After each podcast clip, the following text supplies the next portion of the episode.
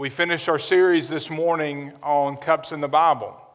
We've talked about uh, the cup of service last week with the cup of cold water. We talked the week before that about the cup of satisfaction. We can have satisfaction in life, but it's only found in Christ. This week we talk about the cup of sacrifice, which is also the cup of salvation. But it's not some physical cup. It's in what the cup represents. Uh, there, I told you a few weeks ago that I have twenty-three coffee cups in my house, and I'm the only one that drinks coffee. You know, think about those cups. None of them are really of any value in terms of, of, of money. Uh, they are maybe valuable to me because I like them, but uh, you probably have cups that were given to you, souvenirs, things of that nature. But I did I did find one cup that sort of breaks the mold, and this I brought a picture this morning. Uh, when we can bring that up, there's a cup that was, it's by the K P M company. It's uh, it's a British company that um, its cup is made of porcelain. It's made of blue cobalt.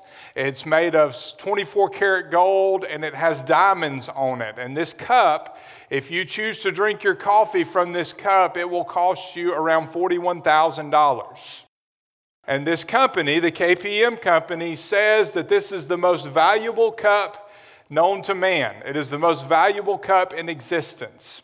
Well, I'm here today to tell you that it is not the most valuable cup. That's a picture of it. It does look beautiful, but it is not the most valuable cup known to existence and known to man. The most valuable cup is this cup right here, the Lord's Supper cup.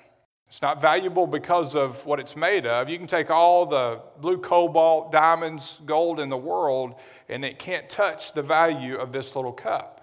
It's not valuable because of what it is physically. It's valuable because of what it represents. It is expensive because of what it cost Jesus so that you and I could use this cup. This morning we're talking about the cup of sacrifice, and we're going to practice the Lord's Supper. And we want to make sure that we do this the right way. We want to make sure that our hearts are prepared, that we properly understand this, and that we approach the Lord's table the proper way, the cup of sacrifice, the Lord's Supper. And we're wrapping up this series so uh, with this Lord's Supper. So what does the Lord's Supper mean to you? Uh, what does it represent? Do you understand what it means? Because here's the reality. The reality is some of you today, you're going to fall into a few categories. Some of you here today, this is the first time you've ever done this. You've been saved recently, and this will be the first time you take part in the Lord's Supper. Some of you have done this a lot of times, many, many times, and you understand the significance, you know what it means, and you're approaching it the right way. Some of you, though, maybe you've done this a lot of times, many times, but you don't really understand the significance. It really hasn't had any impact on your life. You don't really understand why we do what we do. And so this morning, we're going to talk about that. We're going to make sure that we understand why we're doing this. If you leave here today scratching your head saying, you know, why? What did we just do here? That I have failed you as a pastor, all right? We're going to look at this, and I want to make sure before we do this that we understand what we're doing. This is not some new focus. This is some not some new angle. This is the Lord's Supper, what it means, and we're going to be looking in First Corinthians eleven to discover that, to revisit that this morning. Maybe this describes some of you, though. You were, you've done it before. You were in a religious place with religious people. The Lord's Supper was a religious ritual with no real life meaning to your real life issues. Well, hopefully, that, if this is you, that this morning we're going to change that. Again, we're looking in First Corinthians chapter eleven. We see a couple of times in the Bible, the Lord's Supper is mentioned. Jesus in the upper room with his disciples, he takes the Passover feast, he revises it, and he brings new significance to it, and that's where we get the Lord's Supper. He commands us to do it. In First Corinthians eleven, where we're going to be this morning, all of that's happened. Uh, Jesus has had the supper with his disciples. He's gone to the cross. He's died. He's been buried. He's been raised from the dead. And now Paul is writing a letter to the Corinthian church. And he's telling them, he's wanting to make sure, listen, you guys, this is a command. This is something we're supposed to do. Y'all need to make sure you're doing it the right way, which is very appropriate for what we're trying to do this morning. So that's where we're going to look. We're going to look in First Corinthians chapter eleven, and we will read through that together. You just kind of follow along with me. Beginning in verse twenty-three, "For I received from the Lord what I also passed on to you. On the night when I was betrayed, the Lord Jesus took the bread. He gave thanks. He broke it and said, 'This is my body, which is for you. Do this in remembrance of me.'" So let me stop right there. The, the Lord says, do this. He's not saying if you have time, if you get a chance. This is a command.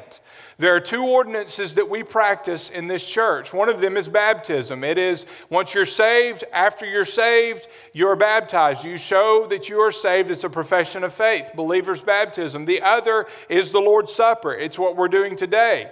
There's no set amount uh, that you're supposed to do it. It's no, no time frame. Uh, different churches do it differently. We do it Uh, approximately quarterly, but we don't really have a set schedule. And one of the reasons is because I don't want it to become routine. And so we do it. We could do it every week if we wanted to. There's no set amount of time or frequency there. We're doing it today. Look in verse five. In the same, or twenty-five rather, "In the same way, after the supper, he also took the cup and said, 'This cup is the new covenant established by my blood. Do this, and as often as you drink it, drink it in remembrance of me. For as often as you eat this bread and drink this cup, you proclaim the Lord's death until he comes. Therefore, whoever eats the bread or drinks the cup of the Lord in an unworthy way," we don't want to do that. We want to make sure we're doing it the right way, "will be guilty of sin against the body and the blood of the Lord. So a man should examine himself." We should examine ourselves, not each other. We are to examine ourselves. "In this way, he should eat the bread and drink from the cup. For whoever eats and drinks without recognizing the body eats and drinks judgment on himself." This is an act of worship. We need to make sure our hearts are right and that we're approaching God properly. Verse thirty, "This is why many are sick and ill among you, and many have fallen asleep." Evidently, some people in the church had actually died because they were not doing this the right way. So I think we need to get it right, don't you? I think it's important. Verse thirty-one, "If we were properly evaluating ourselves, we would not be judged." Again, no, not some new angle. Matter of fact, on Palm Sunday, we I uh, preached a very similar sermon. And, and occasionally we're going to do this. Not every time we do the Lord's Supper, but occasionally we're going to revisit this passage. And we're going to talk about why we are doing this, because I don't ever want it to become routine. I don't want us to ever do this just because it's the time of year that we do it and we forget about why we're doing it. We need to understand why we're doing it, and we need to do it the proper way so that we will get the most out of it, but that God will be glorified in what we do and that he'll be honored in what we do. So this morning, we're going to look at four lessons from the verses that I just read to you. Four lessons that will help us understand why we're doing this and make sure our hearts are right as we come to the Lord's table today. Number one, the cup of sacrifice. It is a memorial to Jesus. Look at the verses we just read. It's a memorial to Jesus. Verse twenty-four, he gave thanks. Jesus gave thanks. He broke the bread. He said, "This is my body, which is for you. Do this in remembrance of me." It's, a, it's in remembrance. In verse twenty-five, "In the same way, after the supper, he also took the cup and said, 'This is the cup of the new covenant established by my blood. Do this as often as you drink it in remembrance of me.'" The Lord's Supper is a memorial to Jesus. It is about the person of Jesus. It is something we are doing to honor who he is and what he's done. That word remembrance is very important. Remembrance, it means to look back and to dwell on a past vivid experience, to look back and dwell on a past vivid experience. Now think about it. Is there anything more vivid than the day Jesus saved you? If you're a child of God, you can remember that. Is there anything more vivid than the reality, knowing what Jesus did to save you, to, that he went to the cross, that he died a brutal death, that he was raised from the dead so that you could be free from sin? It is a past vivid experience. Jesus saving us. But look at the word. Remember the definition. It's not just that we remember. Yes, it's a past memory. The, the command here is that we camp out in that memory for a while, that we stay, we dwell on it, we think about it for a while. I'm sure you've come up to a railroad track before. Train's coming, lights flashing, the arm comes down. What does that tell you to do? It tells you to stop. And in, the, in a sense, that's what this is this morning. It is the lights flashing, the arm coming down, telling us to stop and think about what Jesus has done. A past vivid experience that we dwell on. To stop everything in life, to stop our busy schedules, to stop the, the crazy pace of life, to stop all the church work that's good stuff, to stop all of that, stop everything.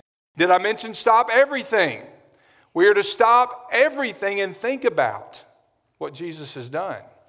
His death, His burial, His resurrection, the fact that He saved us and set us free. Think about that for just a few moments. Dwell on the reality of what Jesus has done for us. It's a past, vivid experience that we are to think about. Some believe that this is a magical table. It's a memorial table, not a magical table. And this is important because a lot of folks believe that something magical happens at this table. Now listen, God's all-powerful. He can do whatever He wants. But some actually believe that this actually becomes the body of Jesus and the blood of Jesus when we take it, that something magical happens here. But is that really what we're taught in Scripture? When we look at Scripture, Jesus said, "This is my body," not "this will become my body." He says, "This is my blood," not "it will become my blood." Now think about that. Compare that to other times in Scripture where we see Him do that. In John's Gospel, at one point He said, "I am the door." Now did He become a door? No, He didn't. He's using a metaphor. He said, "I am the bread of life." Did He become a loaf of bread? No. He's using a metaphor here. It's symbolic because what we're saying here, if we say that this becomes the body and it becomes the blood, that means every time we do this, if you were taught that growing up or if you believe that, let me challenge you just for a moment, because if we say that, that means every time we come to this table, it is a brand new experience, which means that we are sending Jesus to the cross again and again and again, which is not biblical. It doesn't stand up. Jesus is using a metaphor here. Let's look at a verse that, that supports what I'm talking about. First Peter three eighteen, "For Christ suffered for sins once for all, the righteous for the unrighteous, that He might bring you to God after being put to death in the fleshly realm, but made alive in the spiritual realm." If this is the literal body and blood of Jesus, then again, He's going to the cross again and again and again, but that's, that's not what Scripture teaches. It was a past, vivid experience. It was a once-and-for-all event that we are remembering. This is a metaphor. He's explaining to the disciples what was about to happen. Put it in context here. He's talking to the Jews, he's talking to disciples who are Jews, and He's taking their Passover feast and He's revising it. What was the Passover feast? Well, it was a memorial. It was, it was a representation, a time for them to stop and remember being delivered from Egypt. Moses, all of that, the Exodus. So He's taking a feast that is a memorial and He's re- revising it. He's giving it new significance. So in the same way the Passover was a memorial and it was a metaphor for what had happened, this is a metaphor for what Jesus did for us. Then what He was about to do for us, what He's already done. It is a memory. It is a past, vivid memory experience that we are to think about, that we are not just to think about, but we are to dwell on. It's not a magical table. It's a memorial table. We are remembering what Jesus did for us, and we should think about that. And when we think about what Jesus did for us, our hearts should race. We should never grow weary. And if we ever do forget, and listen, we've all been there. Life gets crazy. It gets busy. We get we get caught up and, and we go through the motions. And there are times where we forget what Jesus has done for us. We should come to this table. We should confess our sins. And this table should remind us that flashing lights, arm coming down, stop everything that we're doing and remember what Jesus did for us. The Lord's Supper is a memorial to Jesus. And here's the focus. The fo- focus of the Lord's Supper is not that we are doing a religious performance for God, but that we are remembering what Jesus performed for us on the cross, what He did for us, that He gave His life so that we could be set free. It's a memorial. Number two, the cup of sacrifice. It's the message of the gospel. This is a memorial, but it's also a message. It's the message of salvation. The significance here, again, the body of Christ given for our sins. The blood of Jesus poured out to cover our sins. His sacrifice. It's the message of the gospel that we see illustrated. Look at verse twenty-six again. "For as often as you eat this bread and drink this cup, you proclaim the Lord's death until He comes." Now think about this. This we're getting ready to take part in this. This is a visual sermon that we are all going to preach this morning. It is the message of salvation. The bread represents the body of Christ that was broken for our sins. The blood, the cup represents the blood of Christ that was spilled for our sins. The body of Christ, the blood of Christ. It is an illustration. It is a visual for all of us, and we are proclaiming the message of salvation. Yes, we're remembering what Christ did, but we're also preaching the gospel every time that we do this. And this is a message. It is a message that we all preach. It is the message of salvation. Look at verse twenty-six again. As you eat, as you drink. This is a personal message. It's not about religion. It's about relationship. You eat, you drink. And as you take this bread and take this cup, we take it and we eat it, we place it inside of us. And that's the gospel. The God, I can take the cup and I can look at it and I can honor it and I can pray over it and all of these things. But until I take it, I'm not participating in this ordinance. I'm not participating in the Lord's Supper. Well, that's salvation, right? I can, I can know the way to be saved. I can believe in Christ. I can believe the Bible. I can believe the story of salvation, but until I accept salvation, it's not mine. I'm not saved. So by taking this and drinking the cup, eating the bread, taking these elements and, and putting them inside of me, here's what you're saying. You're saying, Jesus Christ is in me and I am in him. He's mine and I'm his. I'm saved. It is a personal relationship. And that's also why this is only for those who are saved. Now, if you're here this morning, you don't know Jesus, we're not trying to exclude you, but, but this is a table that's only for those who know Christ. You have to come to the Lord before you can come to this table. You have to accept the cup of salvation before you can take part in this practice of the Lord's Supper. Now, think about it. Why do this if you're not saved? If you don't believe, if this represents what Jesus did on the cross, why do this if you think Jesus is not the only way to heaven, which many people believe?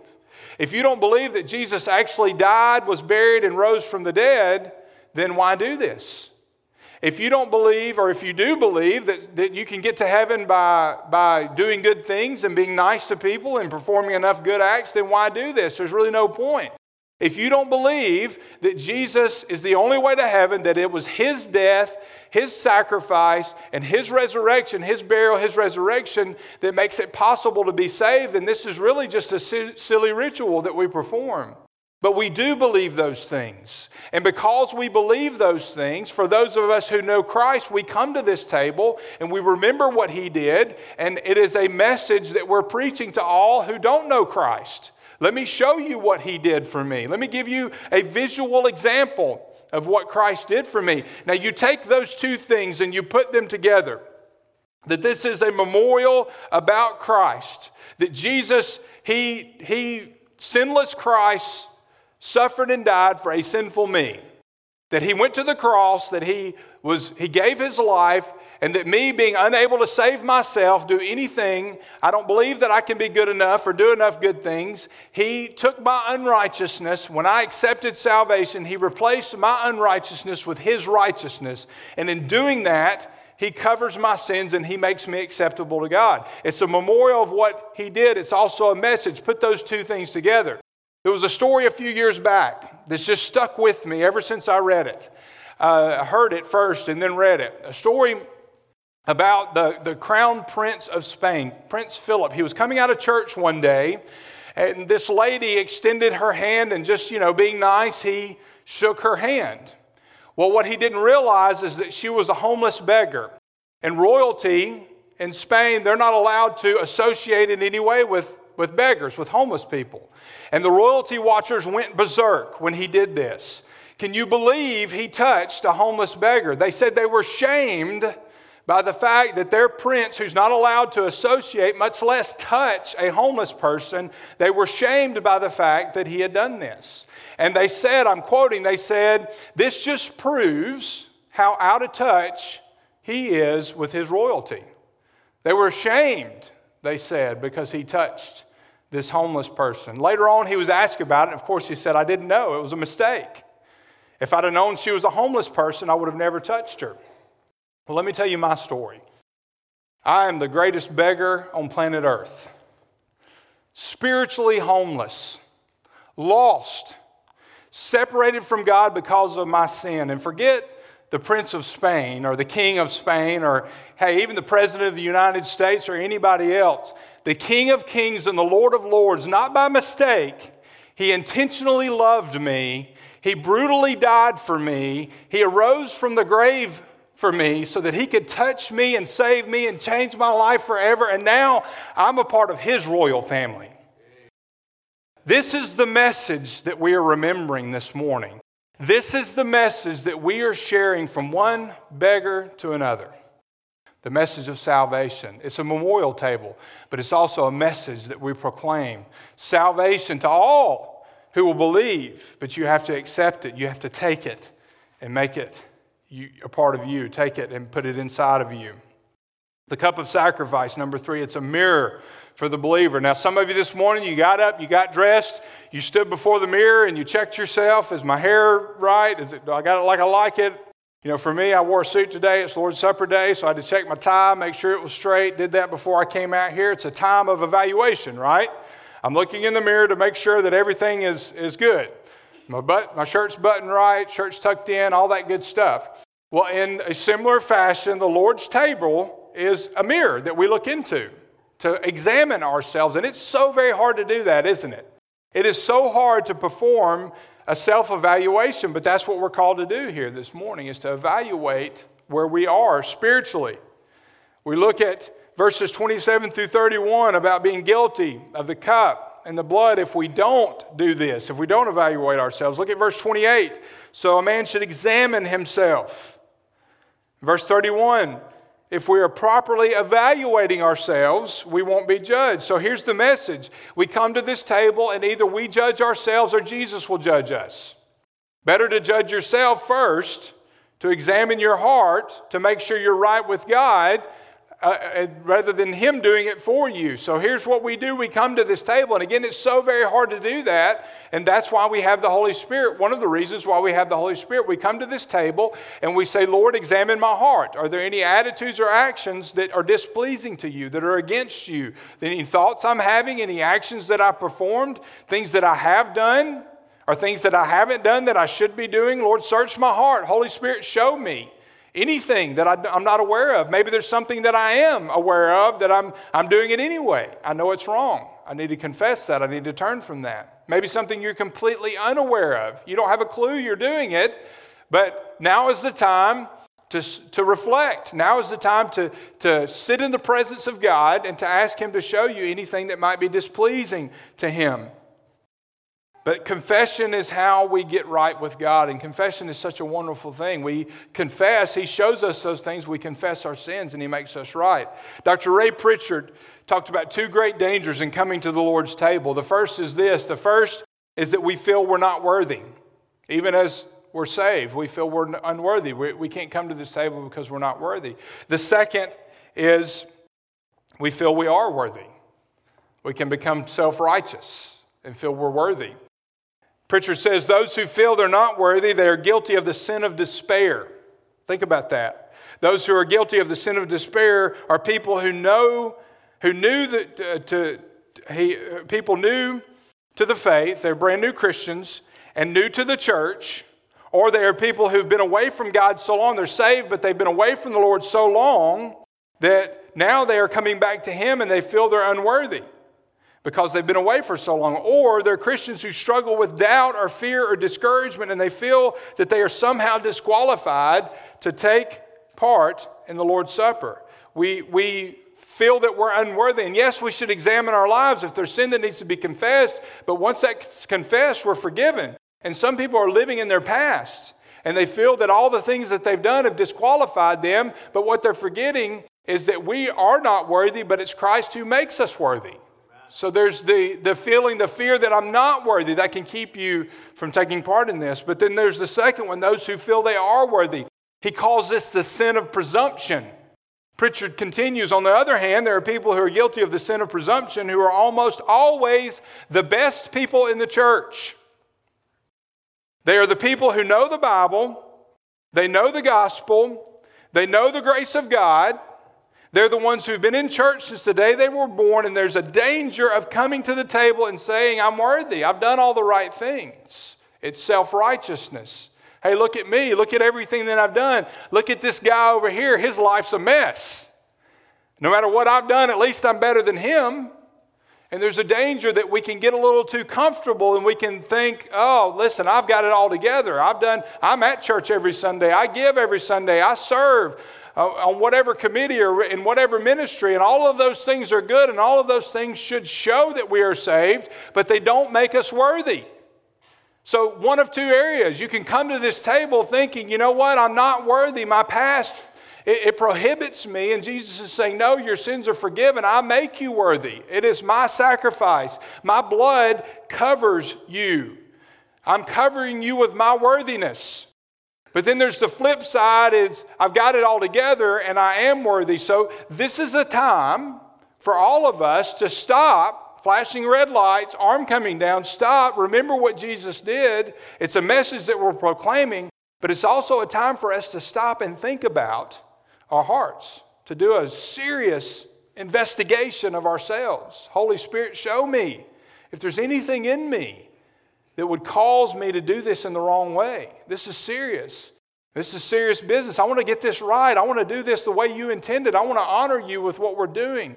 I want to make sure my heart's right. So show me anything that would keep me from doing that so I can confess it, so I can get it out. It's time to deal with our hearts.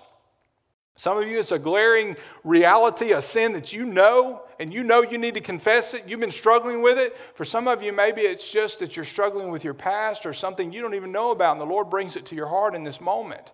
Confess it. Only Jesus makes us worthy. And then finally, the cup of sacrifice. This is about us celebrating the Messiah. I mean, yeah, this is serious, okay? There's always the balance with this, right? Between the serious memorial, the significance, and it is serious and it is a memorial, but there's also the celebration side. I mean, we're not here today to celebrate a dead Jesus. We're worshiping a living Savior. I mean, yeah, this isn't a, a funeral service. This is a celebration. We're here today. This isn't a table of gloom. It's a table of glory. I mean, Jesus died, yes, but he's alive today. And that's cause for celebration for those of us who have been set free by the blood of Christ, by his sacrifice for our sins, his resurrection. This is a reason to celebrate. And so there's a balance here between the, the memorial and the celebration. Verse twenty-six, though, says, till he comes. And that's the celebration. We do this until he comes, which is a promise that one day he's coming, that either I'm going to die and to be absent from the body for the believers, to be present with the Lord, or I'll be alive and he'll come back to get me and all of those who have believed in him. He's coming back. This is the Lord's table. And, you know, we call it, it's called the Last Supper, but this isn't the last time we'll do this. Even if Jesus comes back immediately when we get done today, if you look in Revelation nineteen, we talked about it two weeks ago, there is the marriage supper of the Lamb. In Revelation nineteen, it talks about a great feast that we're going to have in heaven, a great feast with our Savior. And so what this is today, this isn't a Last Supper. This is a marriage rehearsal dinner is what this is. We are rehearsing until he comes. We're rehearsing for that feast that we're going to have with Jesus, where our cup will always be overflowing. It is now, it will forever be in eternity, where our plates are always full, we're always satisfied in the Lord, and we have eternal security, and we have an eternity to spend with him. The marriage supper of the Lamb. This is a celebration of the fact that Jesus is coming to get us. That everything in this world, all of the temporary stuff, the good, bad, and everything in between is just that. It's temporary. That we have heaven to look forward to. Jesus is my Savior. Heaven is my home. It's a reminder of that.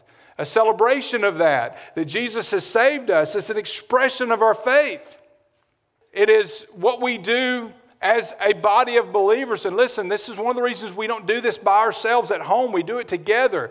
I'm not saying you have to do it here in this place, but we do it with other believers because it's a celebration that we do with the family of God. It's a rehearsal for what we're going to do as the family of God in heaven. We do it together. The Last Supper, though, is what we call it. And the reason is because it's the Last Supper that Jesus had with his disciples. And there's a painting that's probably, if not the, one of the most famous paintings out there. Leonardo da Vinci painted this. It took him two years to paint it. And it's called The Last Supper. And it's all faded now, but this is a picture that highlights, it's uh, updated, enhanced. It would show you what it would look like originally, the colors that you see there. And it's long been suspected that Leonardo da Vinci placed himself in this picture somewhere. Well, a few years back, a, an art expert, a British art expert by the name of Ross King, he determined, and others have backed him up after investigating this, that Da Vinci didn't put himself in there once, he put himself in there twice. The two men to Jesus' right there. You've got Thomas, who would become Doubting Thomas, who has his finger up like that, and then James the Greater, who has his arms outstretched like that. They're saying that that's Leonardo da Vinci's face that he put in there twice. You know, I began to think about that. Why would he do that? Well, let me tell you, in some way, we should all place ourselves here. Because this is the moment, this painting, this is the moment where Jesus tells his disciples that he's going to be betrayed. Think about that. This is my body given for you, for me. This is my blood which is poured out for you and for me. Why did he do that? Well, because of our sin. It was our sin that sent him to the cross. Yeah, he, he went on his own. Nobody forced him, but he did it because we were lost in sin.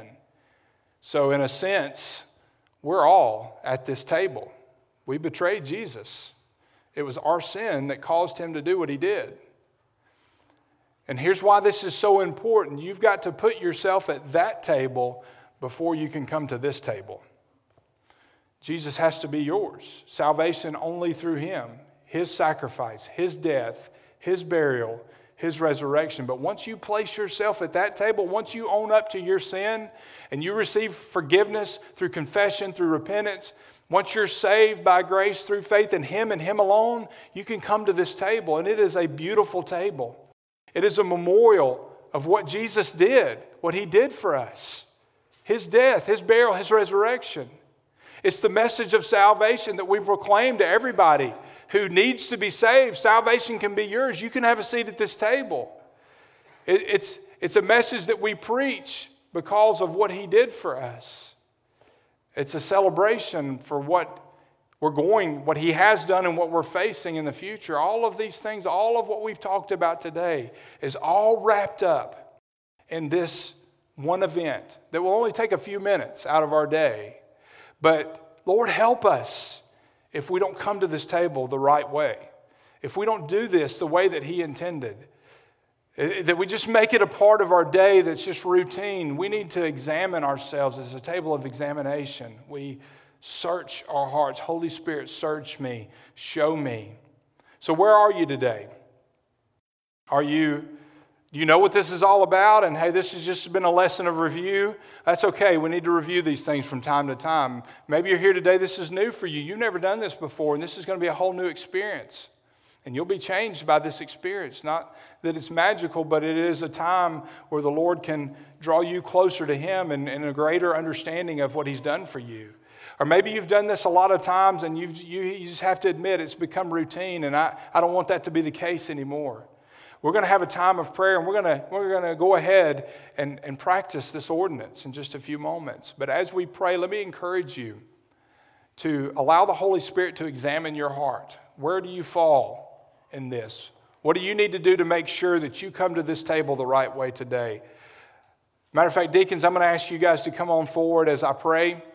They're going to get, we're going to get set up here to take part in this. And so as they do that, and I pray, you just let the Holy Spirit examine your heart. Father, we come to your table today. We recognize that the only reason we're doing this is because of what you've done for us. We want to make sure that we are doing this the right way. Just the same reason that Paul wrote to the Corinthians so many years ago, he wanted to make sure they were doing it the right way. We want to do the same. We don't want to dishonor you in any way. And Lord, we know part of that is remembering what you've done. Your death, your burial, your resurrection, the price that you paid is what makes this so valuable. But it's also a time for reflection.